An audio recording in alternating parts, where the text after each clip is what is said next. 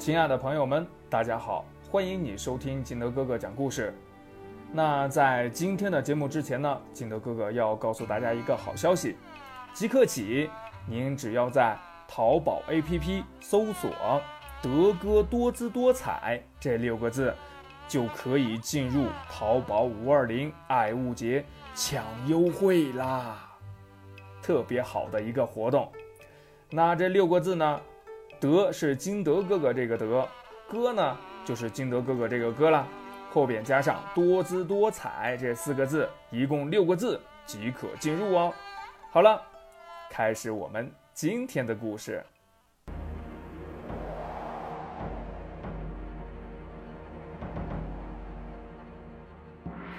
三国演义》第五回：陶谦让徐州。话说呀。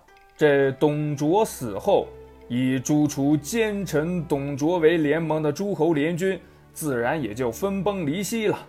旧的矛盾呢，也就消除了，新的矛盾又出现了。京城长安，这乱子呀，是一个接着一个。京城内外各州郡也都不太平。青州呢，有黄巾余部几十万人在活动着。朝廷诏令东郡太守曹操和冀北相鲍信率兵镇压。这鲍信呢，他的性子太刚烈了，率军深入，被这黄巾义军给斩杀了。曹操软硬兼施，招安黄巾余部三四十万士兵和上百万眷属，他挑选其中身强力壮的青年男子，组成青州兵。筛去的老弱病残回乡务农，如此一来呀，曹操的队伍也就精壮了很多，粮食呢也都有了，乱子呀也就算平息了，可谓是一举三得。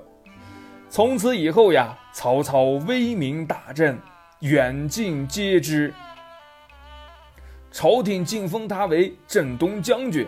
前来投奔他的文武人才呢，也是络绎不绝。除了原有的夏侯惇、夏侯渊、曹仁、曹洪、李典、乐进等人之外呢，又增添了荀彧、荀攸、程颐、郭嘉、刘花、满宠、吕虔、毛玠、于禁、典韦，真是文有谋士如云，武有猛将如林。曹操的力量。越来越大了，这日子一好过呀，曹操呢就想把家属亲眷接到兖州，共享天伦之乐。曹家的老小都在琅琊郡避难，可谁知道呀？就在接送的途中，曹家老小一行四十余人全部被人杀了。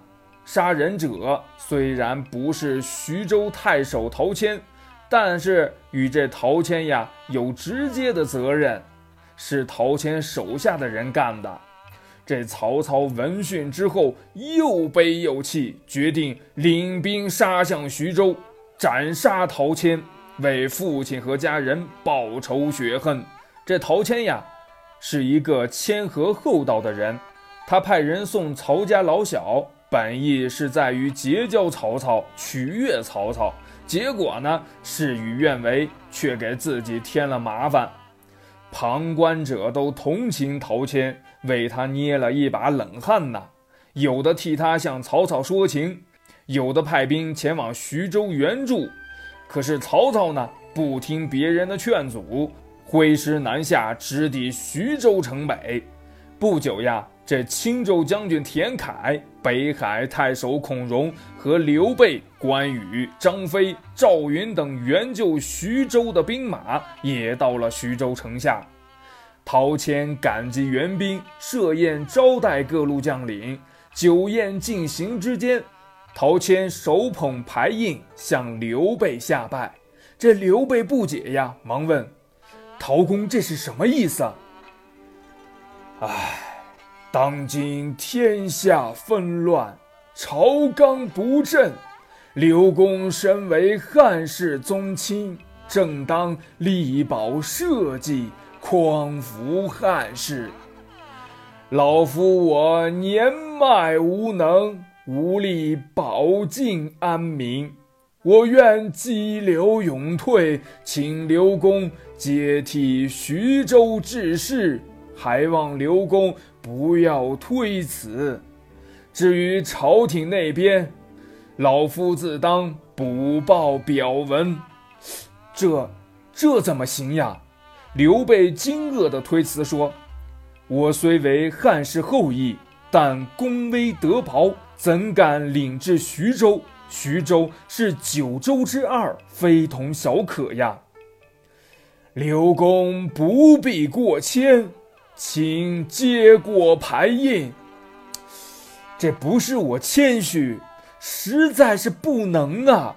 如今救援徐州，本出于天理大义，而陶公此举，岂不陷我于趁火打劫之不义吗？老夫以徐州相让，实出一片真诚。陶谦再三相让，刘备只是不肯接受。徐州官员糜竺插言说：“如今曹兵围困，应当协商退敌之策才是。相让的事情，等过些日子再说吧。”听了这话，刘备立即接过话茬说：“好。”我刘备可以给曹操写书信，劝他和解。如果他一意孤行，那时再跟他厮杀也不迟。陶谦没说什么，事情就这样决定了。这几天以后呢，信使从曹营回来了，说曹兵退走了，还带回了曹操的回信。曹兵退走，其实呀，根本就不是因为刘备的书信，而是吕布。趁兖州空虚，攻占了曹操的地盘，使曹操不得不回师北去，解除徐州之围呀。不过是曹操给刘备的一个空头人情罢了。这事儿在曹操那边虽是空头人情，但是陶谦这边却是实的。为什么呀？实打实的退兵了呀。实打实的，徐州的军事压力解除了呀！实打实的，陶谦心中的一块石头是落地了呀！欣喜之余，这陶谦又宴请援救徐州的各路将领和友人。宴饮之间，陶谦拱手向众人说：“老夫年迈体弱，不能理事，两个儿子。”又无本事，不堪重用。玄德公是皇室后裔，德才兼备，可为徐州太守。老夫愿将太守之职让给玄德，我也好偷闲养病，以度天年。不等众人说话，刘备连忙推辞道。我是来救援的，不是来夺地受职的。这种不义之举，玄德断不能为。说罢，他看了孔融一眼，希望孔融能替他说句话。这孔融呢，却笑了笑，不说话。糜竺是陶谦的幕僚，糜竺却说：“如今汉室衰败，海内翻腾，正是志士仁人建功立业的时候。”徐州地富人多，可做依靠。玄德公接替太守之职最相宜，就不要再推辞了。刘备听罢了，脸上一变，说：“我不敢从命。”别的幕僚也说：“呀，我们陶府君常年多病，不能事事理政，还是请刘使君不要再拒绝了。”刘备无奈。就说呀，袁术一家四代出了三个王公，海内人士多有归属，又近在寿春这个地方，为什么不把徐州让给他呢？这时孔融说话了。孔融谁呀？小朋友是不是觉得孔融这个名字很熟悉呀？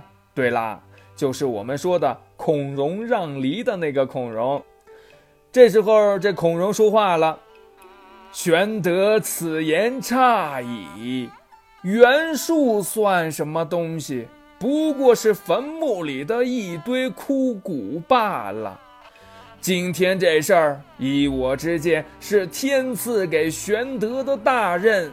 如果不接此任，以后恐怕就要追悔莫及喽。刘备摇摇头，还是不肯答应。这陶谦都哭了，恳求地说。唉，玄德不依众望，老夫我也死不瞑目呀。玄德公，你还是答应吧。这关羽也劝呐，既然陶公真诚，就答应吧。张飞也说：“大哥，人家相让，又不是咱抢他的，何必苦苦推辞呀？”这刘备憋了一阵儿，突然吼叫道：“你们两个也把我往这不仁不义的陷坑里推，我以后还怎么做人？”他向关羽和张飞发火，话却是说给众人听的。陶谦和众人实在是没有办法了，只好退而求其次，请刘备率兵屯驻沛县，以保护徐州的安全。这刘备就不好再拒绝了。只得答应下来。几天以后呢，陶谦带领人员到各援军驻地犒劳，然后跟他们分手告别。孔融、田凯、赵云率军各回各地，刘备、关羽、张飞也领兵到沛县屯驻。时间呢，就到了年底，这陶谦忽然得了大病。不得不召集幕僚糜竺和陈登等人商量后事。陶谦说：“老夫今年六十三岁了，这场病怕是熬不过去了。徐州虽然暂时安宁，谁知能否长久呀？”糜竺说。曹操撤兵是因为吕布掏了他的老窝，难免明年不再兴师动众呀。陶谦点头称道：“既如此，当如何？”什么意思呢？既然如此，该怎么办呢？糜竺说：“呀，辅君两次让位，刘备都不肯接受。如今辅君病重。”他就不好再推辞了，他呀把这希望寄托在刘备接任徐州太守的计划上。听罢这话，陶谦的眉头展开了，他立即派人到沛县去请刘备兄弟三人。刘备等人不敢迟误，半天功夫就到了徐州府衙，向陶谦问安。这陶谦躺在病榻之上说。使君，我恐怕是不行了。为汉家江山社稷考虑，玄德公还是接受徐州牌印吧。这样，我也就死而瞑目了。刘备还要谦让，忙说。夫君可传儿子呀？陶谦说：“师君不错，我有两个儿子，可惜都不是那个材料。你就不要再推辞了，玄德公，你就接任吧。”我死之后，还望玄德公对我的儿子严加教诲。刘备不再推辞，只是说：“我一人难当大任呐。”陶谦思虑片刻说：“我的幕僚孙乾和糜竺可以辅佐玄德公。”这话都没说完，一口气上不来，眼睛一闭，陶谦他就死了。在场的人都哭了，府衙的官员们立即将牌印捧交给刘备。刘备还要谦让，徐州的百姓们知道了，都来请求刘备接任。关羽和张飞也再三的相劝，刘备这才答应下来。刘备一边任命孙乾和糜竺为州府，陈登为牧官，将沛县的驻军移到徐州城，并出榜安民，一边料理陶谦的丧事。全军将士为陶谦披麻戴孝。将陶谦安葬在黄河之滨，然后上奏朝廷。陶谦病故和刘备接任徐州的消息传到了曹操那里，曹操不禁怒火中烧，大骂道：“好一个刘备！我的仇没能报成，你不费吹灰之力就占领了徐州，世上哪有这样的好事呀？”说罢，立即传令三军再次攻打徐州。谋士荀彧劝谏曹操：“主公不能这样干，原因有三：主公原来的根本之地在兖州，现在兖州还没有收复，又要攻打徐州，此无本而求利也。此其一。”说到这里，荀彧停了一下。那么二呢？曹操急问荀彧。二嘛，如果进攻徐州，这里还要不要留兵呢？留多少兵呢？留多了，徐州攻不下来；留少了，吕布又趁虚而入，这里又失掉了。曹操又说：“那如果取下徐州呢？”荀彧说：“这正是我要说的三。如今陶谦已经故去，刘备已经接任。”刘备较之陶谦，不知强了多少倍，更何况他还有关羽和张飞两个将才，又有徐州百姓拥戴呢。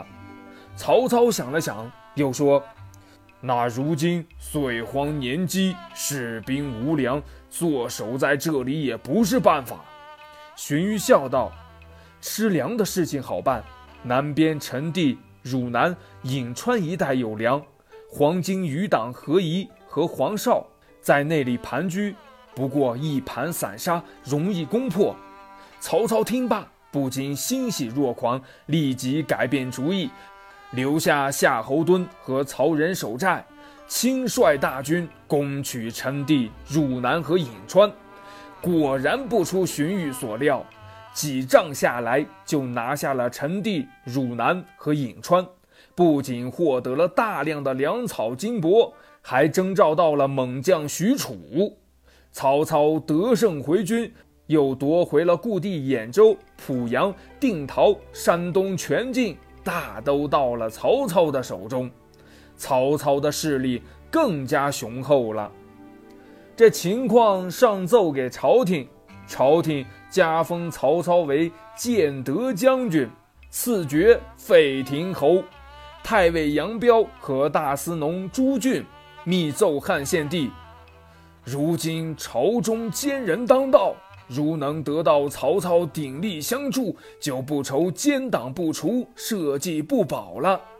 这献帝哭着说：“呃朕也被李傕、郭汜二贼欺凌够了，如能让曹操诛除二贼，那就好了。这事情呀，想得容易。”做起来却没有那么简单。在杨彪和朱俊的设计谋施的过程中，李傕和郭汜二贼反目成仇，都想把皇帝抓到自己手里，弄得汉献帝东躲西藏，从长安到梅屋，经陕北到洛阳，吃够了苦，受够了罪。李傕和郭汜听说皇帝到了洛阳，又领兵向洛阳进发。献帝只好起驾逃往山东，投靠曹操。朝廷呀，彻底的乱套了。曹操听说皇帝要来，赶紧召集谋士商量迎驾事宜。荀彧说：“这是大好事儿啊！皇上好比一面旗子，有了它就可以号令天下。如今天子蒙难，曹公首倡义兵，奉天子而从众望，此为举世之功，快动身迎驾吧！说动就动，曹操立即率军西进，队伍到了洛阳郊外，正碰上皇帝的仗仪车马。献帝深受感动，夸赞曹操说：“将军不愧是社稷之臣呐，有将军前来救驾，朕。”心里边踏实多了，随即加封曹操为司隶校尉，录尚书事，左朝政。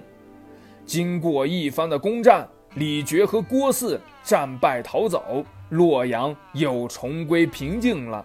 这一天呢，汉献帝派近臣董昭出城请曹操进宫议事。董昭见了曹操，竟劝曹操说：“将军新来。”旧臣不服，不如敦请皇上移驾许都，重打锣鼓，另开张，他们就不敢不听了。请将军当机立断。曹操笑道：“董大人所言正合我意。”第二天，曹操进城入宫，见了汉献帝。汉献帝请曹操为汉室出谋划策，辅佐朝政。曹操连忙奏请道：“东都洛阳荒废已久，不是修修补补就能解决的，更因粮食短缺，在这里又离粮源太远，运输困难，不如将京城迁到别处去。许昌地近鲁阳，钱粮财物、城郭工事足可备用。”敢请皇上移驾许昌，迁都到那里，还望陛下以社稷为重，批准了吧？汉献帝沉吟良久，心里很是矛盾。短短几年，这汉室已经搬迁好几次了，每次搬迁都弄得劳民伤财，劳神伤身。老实说呀。这汉献帝是不情愿迁都移驾的，但是他也感受到了曹操手里有兵马、有刀枪，而且又是自己下诏请来的，让人家保护的，让人家辅政的。现在人家奏请的第一件事情就给他驳回去，那实在是有点说不过去呀。于是他想来想去，这汉献帝还是答应了下来。几天之后，选择了一个良辰吉日，曹操亲自护驾，百官护拥相从，皇帝的车马仪仗向许昌进发了。迁都许昌，标志着一个挟天子以令诸侯的局面从此正式开始了。那汉献帝迁都许昌之后，又会发生什么事儿呢？欲知后事如何，且听下回分解。那亲爱的朋友们，金德哥哥再把这个好消息跟大家说一遍哦。即刻起，您在淘宝搜索“德哥多姿多彩”这六个字，就能进入淘宝五二零爱物节抢优惠了。赶紧打开淘宝 APP，搜索“德哥多姿多彩”。强买优惠好商品吧！听更多好故事，欢迎您下载喜马拉雅，关注金德哥哥。